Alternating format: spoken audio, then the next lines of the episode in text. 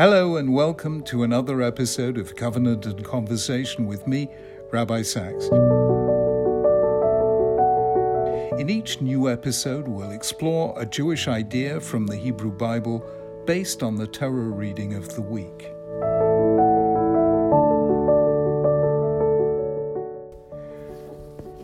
Leading a nation of individuals. Bamidbar begins with the census of the Israelites, which is why the book is known in English as Numbers. What is the significance of this act of counting, and why here at the beginning of the book? Besides which, there have already been two previous censuses of the people, and this is the third within the space of a single year.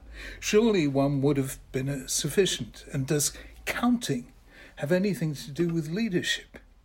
The place to begin is to note what appears to be a contradiction. On the one hand, Rashi says that the acts of counting in the Torah are gestures of love on the part of God. This is what Rashi says because they, the children of Israel, are dear to him. God counts them often. He counted them when they were about to leave Egypt. He counted them after the golden calf to establish how many were left. And now that he was about to cause his presence to rest on them with the inauguration of the sanctuary, he counted them again. So we learn that when God initiates a census of the Israelites, it's to show that he loves them. But when centuries later King David counted the people, there was divine anger and 70,000 people died. How can this be if counting is an expression of love? The Torah is explicit in saying that taking a census of the nation is fraught with risk. Then God said to Moses, When you take a census of the Israelites to count them, each must give to God a ransom for his life at the time he is counted. Then no plague will come on them when you number them. The answer to this apparent contradiction lies in the phrase the Torah uses to describe the act of counting, Sa'u et rosh, literally, lift the head. This is a strange circumlocutory expression. Biblical Hebrew contains many verbs meaning to count limnot, livkod, lispor, lachshov. Why does the Torah not use these simple words, choosing instead the roundabout expression lift the heads of the people?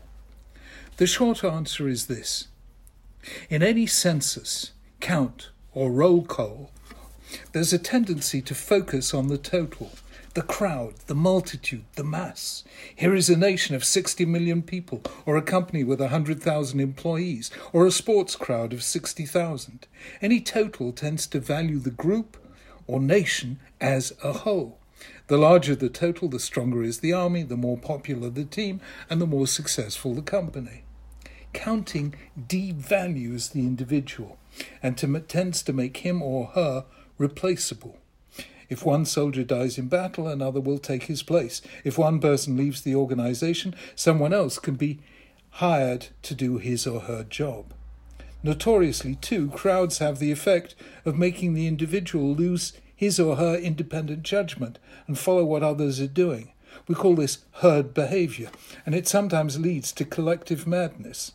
In 1841, Charles Mackay published the classic study Extraordinary Popular Delusions and the Madness of Crowds, which tells of the South Sea bubble that cost thousands their money in the 1720s, and the tulip mania in Holland, when fortunes were spent on single tulip bulbs. The great crashes of 1929 and 2008 had the same crowd psychology. Another great work, Gustave Le Bon's The Crowd, a study of the popular mind, showed how crowds exercise a magnetic influence that transmutes the behavior of individuals into a collective group mind. As he put it, an individual in a crowd is a grain of sand amid other grains of sand, which the wind stirs up at will. People in a crowd become anonymous. Their conscience is silenced. They lose a sense of personal responsibility. Crowds are peculiarly prone to regressive behavior, primitive reactions, and instinctual behavior.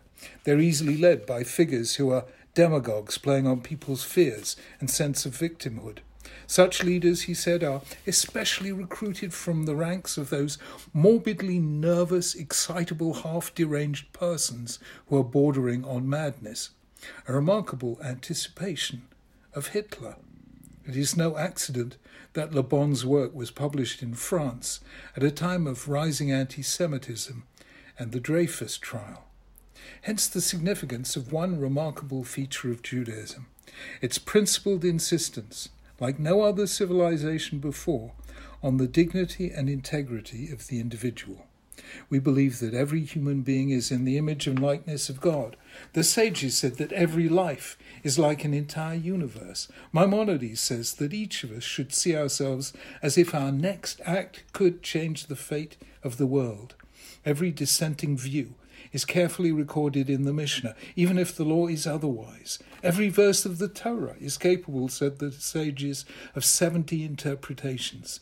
No voice, no view is silenced. In Ju- Judaism never allows us to lose our individuality in the mass.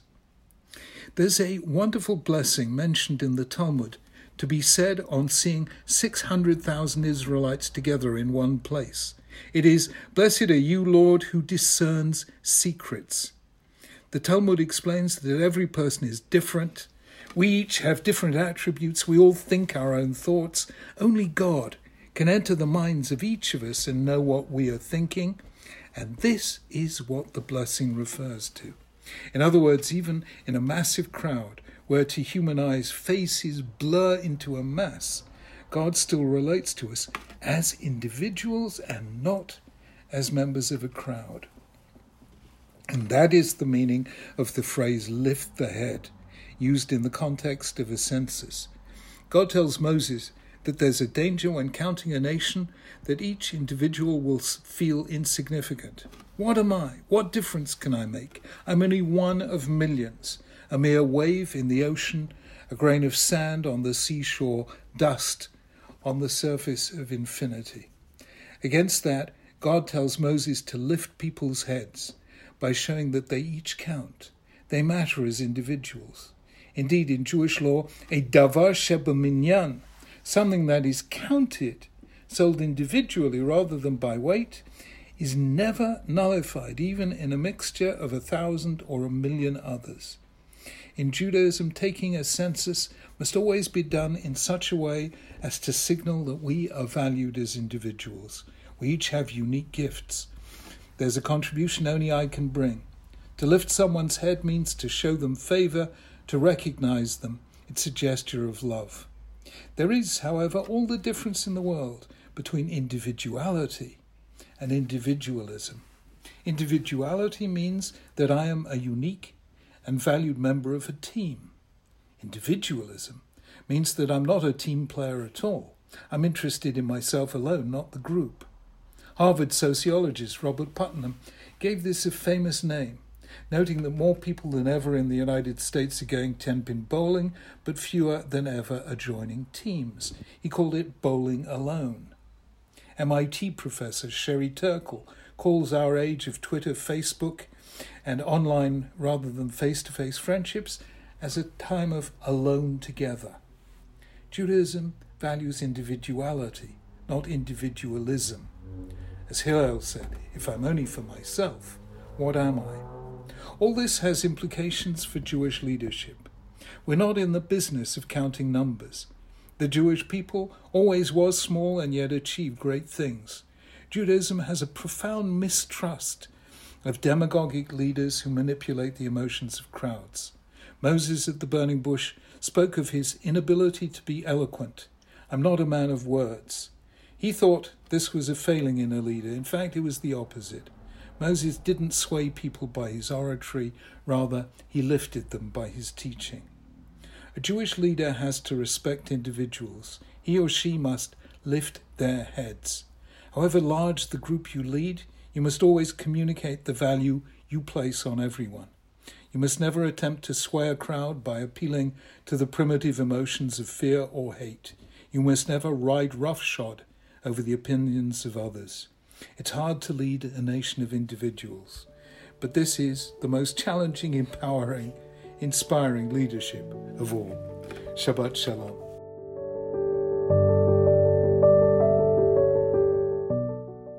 Thank you for listening. You can download a written version of my commentary and explore all my additional content by visiting www.rabbisacks.org. This year, we also have an accompanying family edition of Covenant and Conversation aimed at connecting children and teenagers with these ideas and thoughts.